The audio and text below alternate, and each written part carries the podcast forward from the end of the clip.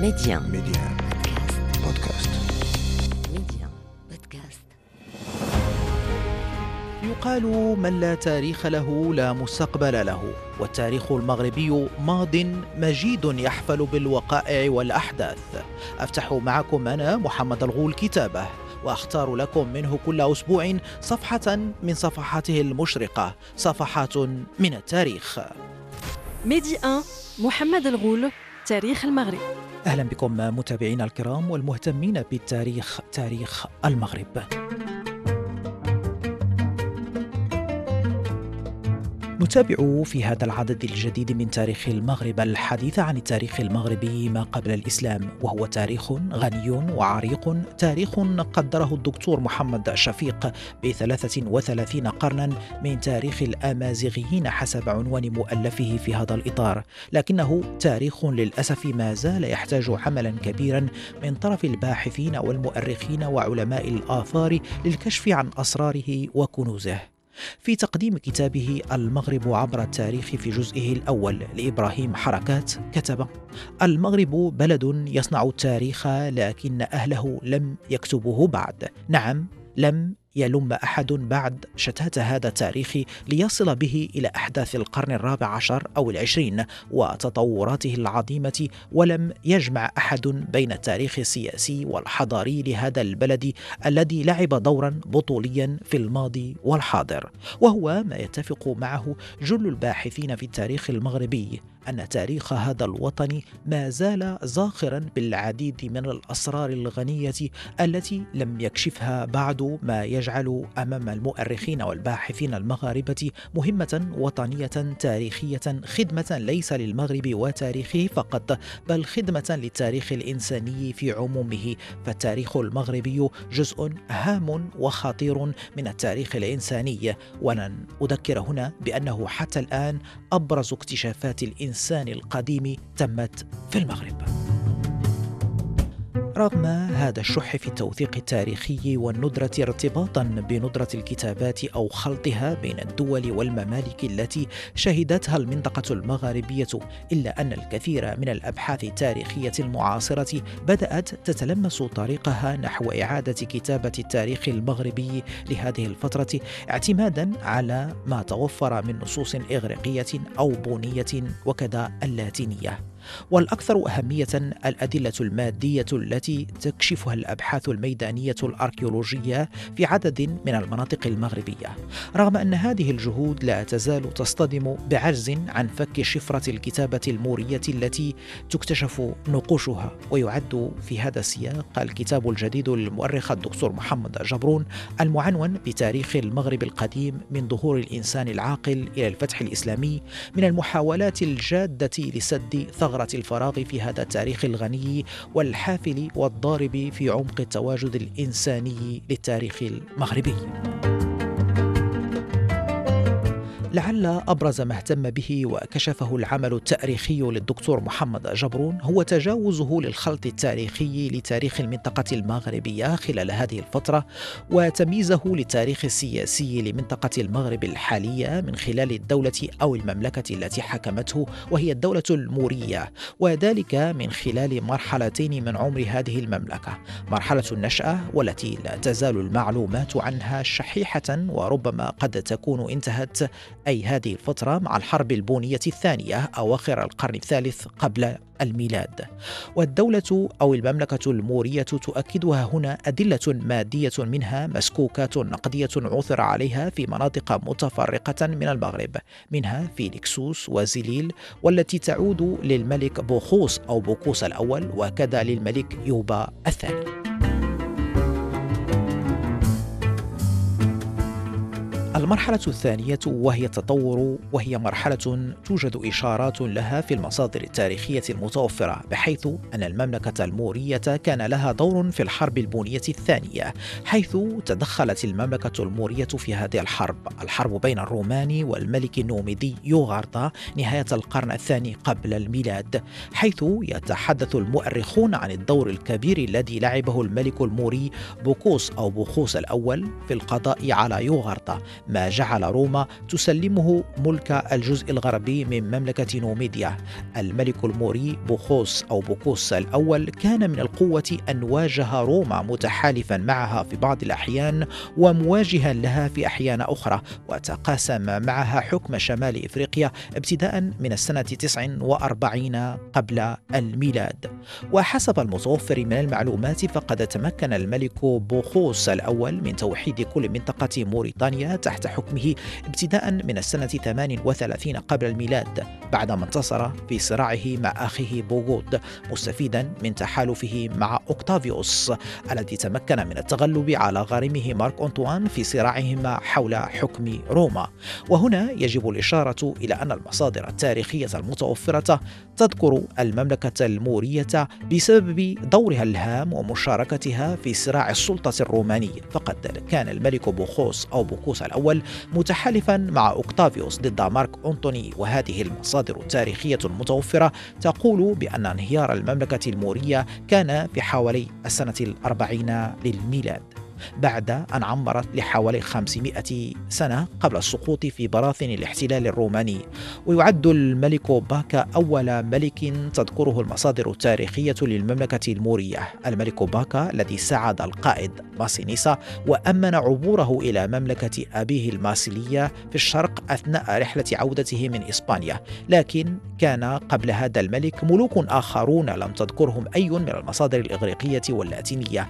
أي أن الملك باكا لم يكن هو المؤسس للدولة المورية وتميز النظام السياسي للمملكة المورية بأنه كان نظاما ملكيا وراثيا رغم أن الملك في هذه المملكة كان أقرب ما يكون للمنتخب عن الاتحاد الفيدرالي القبلي المشكل للمملكة. المؤرخ الدكتور محمد جبرون في مؤلفه تاريخ المغرب القديم يوثق اعتمادا على ما توفر من مصادر تاريخية إضافة إلى التاريخ السياسي لمغرب ما قبل الإسلام المغرب القديم ممثلا في المملكة المورية. يوثق أن المغرب لم يكن أرضا خلاء ولا شعبا بدون حضارة كما تحاول بعض الكتابات التاريخية إظهاره متحدثة عن القرطاجيين والفينيقيين والرومانيين والبيزنطيين والويندال وحتى المسلمين دون إعطاء إعطاء أي أهمية للنسيج البشري الذي كان مستقرا في المساحة الجغرافية المغرب الحالية. فيؤكد بأنها كانت هذه المنطقة تتوفر على حياة اجتماعية وثقافية ودينية وسياسية غنية. قاومت بكل قوة كل التدخلات الأجنبية المذكورة. ونقل نصا تاريخيا في هذا السياق عن سكيلاكس الإغريقي في القرن الرابع قبل الميلاد. يؤكد من خلاله أن المغرب كانت منطقة تعج بالمراكز الحضرية ومنها مثلا مثلا كما ذكر سكيلاكس أن الإثيوبيين سكان جنوب المغرب كانت لهم مدينة عظيمة كان يقصدها التجار الفينيقيون. ومن المدن الأخرى مدينة بونسيون التي قد تكون هي نفسها مدينة طنجة القديمة ومدينة زليل التي توجد جنوب شرق طنجة ومدينة تيماتيريا التي لم يحدد موقعها بدقة وعدد من المدن الفينيقية الأخرى القديمة التي يرجع تأسيس بعضها إلى فترات جد مبكرة كمدينة لكسوس التي يعود تأسيسها إلى القرن الثامن قبل الميلاد حسب الشواهد الأثرية أي أنها مدن ومراكز أمازيغية قبل أن يستقر فيها الفينيقيون للتجارة أو أن يطورها الاحتلال الروماني. نواصل معكم متابعينا الكرام الغوص في هذا التاريخ العريق لهذا الوطن تاريخ المغرب القديم دائما مع ضيفنا الدكتور المؤرخ محمد جبرو أستاذ محمد هل تداخل ربما باعتبار أن المصادر أجنبية تداخل ما بين هذه المدن التي نعتبرها نحن مدنا أمازيغية واعتبارها مدنا آه، ربما آه، رومانية وفينيقية هذا التداخل هو الذي آه، جعل هؤلاء يستغلون ربما هذه الثغرة ويحرمون المغرب من هذا التاريخ القديم باعتبار أن ذكر أن مدينة مثلا لكسوس مدينة رومانية أو فينيقية ينفي عنها أنها قبل ذلك كانت تجمعا سكانيا مدينة أو ليست مدينة كانت تجمعا سكانيا وحضر إليه الفينيقيون في إطار التجارة. ربما هذا التدخل هو الذي آه، يخلق هذا آه، هذا الخلط أستاذ محمد. صحيح صحيح أن هذه المناطق كانت آه، يعني مدن وحواضر مورية قبل أن يفد الفينيقيون مثلا إلى المغرب ثم بعد ذلك بعدهم الرومان. وهذا هذا الحواضر المحلية والاهليه آه، الذي سيبرز بين قوسين خصوصيتها المحلية هو البحث الأركيولوجي. وحنا آه، هذه من الأمور من نقاط الضعف التي نعانيها هو خريطة البحث الأركيولوجي بالرغم من الجهود التي بذلت في المغرب لا زالت نسبيا متأخرة ولا زالت نسبيا آه، تحتاج إلى عمل كبير. تالف تغيير هذه الأحكام وكذلك تغيير آه، الكثير من من صفحات التاريخ القديم المغربي مرتبطة بتقدم البحث الأركيولوجي لأنه هو الوثيقه الاساسيه والمصدر الرئيس لتغيير السرد التاريخي حول هذه الفترات المبكرة من تاريخ المغرب.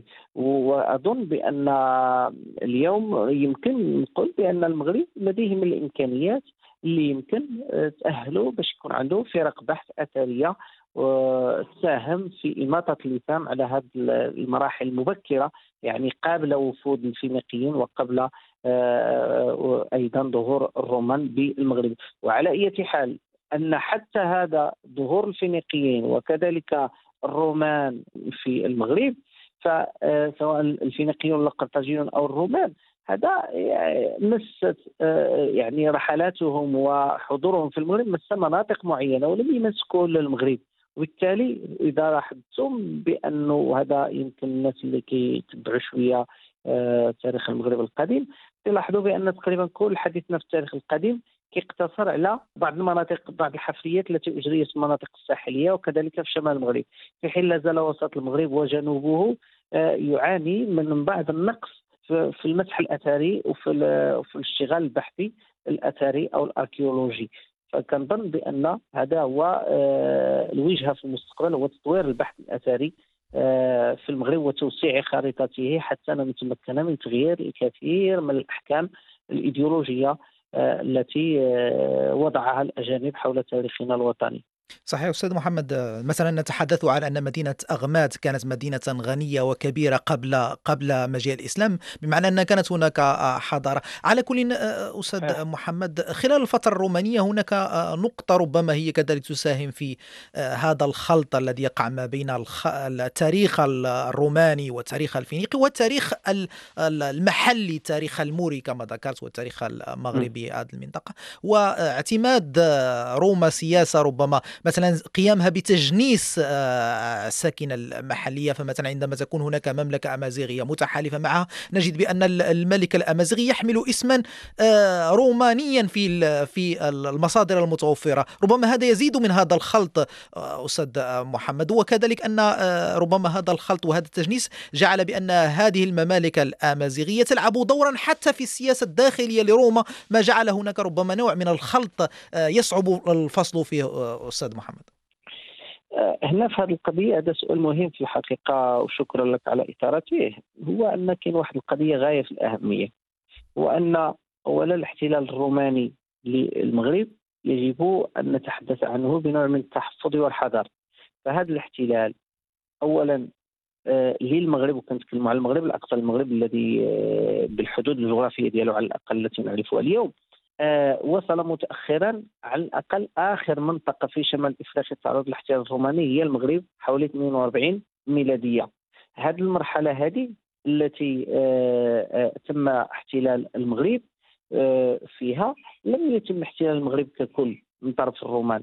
فالمثلث الذي هو الذي حكمه الرومان من طنجي وليس طنجة من طنجي إلى سلا وهناك من يقول حتى موغادور كانت هي الأخرى كمدينة أو كحاضرة آه، تابعة للرومان بشكل مستقل ولكن على الأقل المؤكد هو بينجي مدينة سلا أو شالة ثم إلى وليلي صعودا إلى تمودة تطوان. حتى الريف منطقة الريف لم تتعرض في تاريخها لأي احتلال من الاحتلالات الأجنبية. حتى ظهور الإسلامية وكانت أول مملكة آه، الإسلام بها وكان أول مملكة هي مملكة الكور أما قبل ذلك لم تتعرض هذه المنطقة الريف كلها لم تتعرض لأي نوع من أنواع الاحتلال الأجنبي الذي عرفه المغرب. فإذا بقيت مستقلة. فإذا الرومان في أحسن الفترات وفي أزهى وفي يعني في المرحلة التي كانوا فيها أقوياء حكموا هذه المنطقة. الم... التي تمثل جزءا صغيرا من المغرب. وهذا الوجود ديالهم في هذه المنطقة كذلك لم يستمر طويلا. فهما فقط في حدود حوالي 285 ميلادية اضطروا للانسحاب نحو الشمال وانسحبوا من وليلي وكل تقريبا من المناطق الأخرى واقتصر نفوذهم فقط على منطقة طنجي لكسوس تمودا هذا المثلث الصغير ديال ديال الشمال ديالنا. فبقاو في هذه المنطقة إلى تقريبا إلى ظهور البيزنطيين والبيزنطيين لم يكن لهم في الحق التواجد في المغرب. التواجد ديالهم فقط اقتصر على منطقة هذا المحور أو هذا الخط من طنجة إلى سبتة وهو المنطقة اللي آه، بقات حتى تحت نفوذ البيزنطيين حتى دخول الإسلام حتى ظهور الإسلام في المغرب. وبالتالي بشكل عام أن الرومان سيطرتهم على المغرب واحتلال المغرب كان جزئيا ولهذا هذا لا يجب أن يحجب عن نظرنا وأن يجعلنا نتحدث عن المغرب وكانه كان محتلا من طرف الرومان وننسى ونتجاهل المغرب المستقل. وهذا المغرب المستقل هو المغرب الذي كان يقع جنوب وليلي وفي مرحلة جنوب ليكسوس والريف أيضا. هذا المغرب هذا أيضا كان فيه وجود سياسي حضور سياسي تنظيم قبلي محلي فيدرالية قبلية محلية بحكم النشاط الاقتصادي الذي كان في هذه المناطق ليس نشاطا قائم على الاستقرار فكان الرحل ولكن كان هناك تنظيم سياسي معين. فهذا المغاربة الذين ترومنوا وخضعوا للسلطة الرومانية في هذه المناطق اللي تكلمنا عليها هذه المغاربة وهذا اللي خص يفهمه الناس أنهم في الحقيقة سياسة روما التجنيس آه، آه، وكذلك آه، يعني الاستيعاب ديالهم. هؤلاء الناس أيضا في الحقيقة تمتعوا بكثير من الاستقلال الذاتي بالرغم من هذه السياسة التي كانت هي شكل من أشكال الهدنة اللي كانوا كيحصلوا عليها الرومان مع القبائل بهذه الأزاليم من خلال إعطاء واحد المجموعه من الامتيازات لزعماء القبائل وكذلك من خلال التجنيس آه، أو آه، إعطاء صفة المواطنة لبعض البلديات.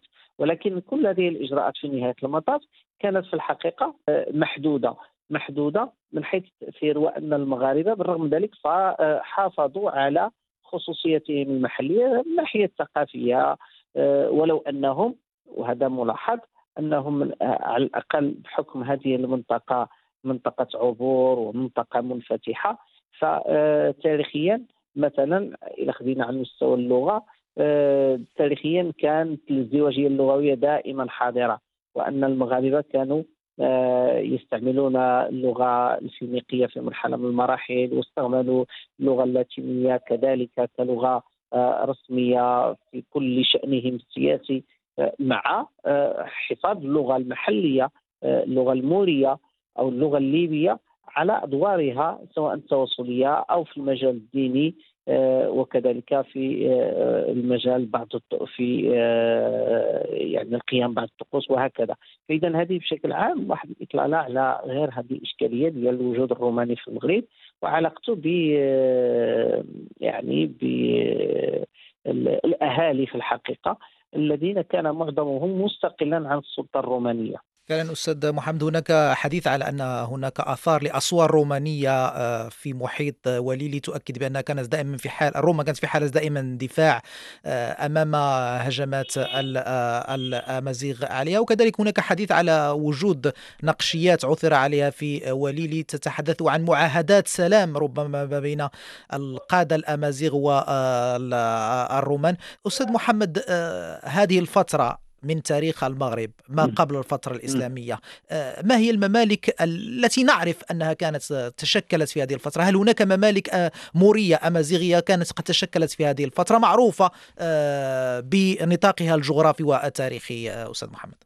هنا حقيقة لابد من من الإشارة واحد لأن كاين واحد الخلط كبير عندما الحديث عن الممالك الامازيغيه كيتم الحديث على كثير من الممالك اللي هي كانت آه، في منطقات نوميديا وملي كنتكلموا على نوميديا كنتكلموا بالأساس على آه، شرق المغرب وفي الجزائر كنتكلموا على تونس إلى آخره. إحنا على الأقل فيما يتعلق بالمغرب المملكة الأساسية والمملكة الرئيسة التي كانت هي المملكة المورية وهذه المملكة المورية التي تم القضاء عليها آه، من طرف الرومان حوالي 42 ميلادية. بعد هذه المملكة لا نجد لا نجد أسماء لممالك أمازيغية آه، في الفترة الرومانية وكذلك حتى تقريبا ظهور الإسلام. كنوجدوا بعض الأسماء ديال الممالك أو فيدراليات قبلية مثلا بحال بكوات هذه القبيلة أو هذه الفيدرالية أو هناك من يسميها مملكة. اللي كانت شرق وليلي وهي اللي كانت كتمتد حتى لمنطقة الريف. كاين أيضا مملكة أخرى مثلا آه، كانت آه، في جنوب مدينة آه، سلا.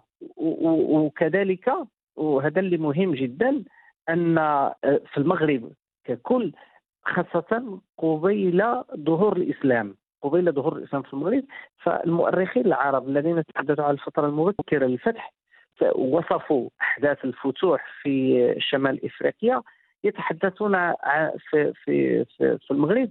على الأقل كيتكلموا على واحد ثلاثة ديال الممالك مملكة طنجة وهذه مملكة طنجة يعني يصعب تحديدها. هل هي المملكة التي كان يقودها يوليان الغماري وهي كانت على علاقة بالبيزنطيين أم أنها آه، آه، مملكة أخرى؟ ليست لدينا تفاصيل كثيرة عن هذا الموضوع. ثم كذلك من حيث حدودها إلى أي حد هذه المملكة طنجة هل كان ضمنها مثلا آه، ضمنها مملكة ضمنها قبيلة أورابا التي واجهت عقبة بن نافع وكذلك كان اصطدمت مع الجيوش العربية التي جاءت إلى المغرب. هناك يعني معلومات غير ثم كاين هناك حديث عن مملكة سوس مثلا. وهذا سوس هو سوس الأدنى وسوس الأقصى. فهاد المملكة ديال الجنوب أيضا هناك حديث على مملكة ديال سوس الأدنى ومملكة سوس الأقصى. فاذا هناك حديث عن ممالك أمازيغية في هذه الفترة ولكن ليس وهذا هو الخطأ اللي وقع فيه الكثيرون. ليس المقصود بها هو مملكات ماسينيسا ويوغورطا وذاك الممالك اللي كانت في أغلبها هذه كلها ما كانتش في المغرب. فالمملكة اللي كانت في المغرب هي المملكة المورية والتي استمرت إلى حدود من حوالي على الأقل 500 قبل الميلاد إلى حدود 42 ميلادية وتم القضاء عليها من طرف آه، الرومان. فهذه بشكل عام يعني واحد عامة حول هذه الممالك التي كانت في هذه المنطقة. المؤرخ الدكتور محمد جبرون شكرا جزيلا لك على كل هذه المعطيات القيمة حول تاريخ هذه المرحلة المهمة من التاريخ المغربي التاريخ القديم. نواصل معك في العدد المقبل التعرف على المزيد. شكرا لك الأستاذ محمد وأنا سعيد بالحضور معك والشكر من خلالك لمستمعي إذاعة ميديا. متابعينا أذكركم أنه يمكنكم التعرف على المزيد حول تاريخ المغرب عبر كل فتراته التاريخية قديمها ووسطها وحديثها عبر تحميل تطبيق ميديا بودكاست عبره يمكنكم إعادة الاستماع لكل الأعداد السابقة من تاريخ المغرب. ميدي 1 محمد الغول تاريخ المغرب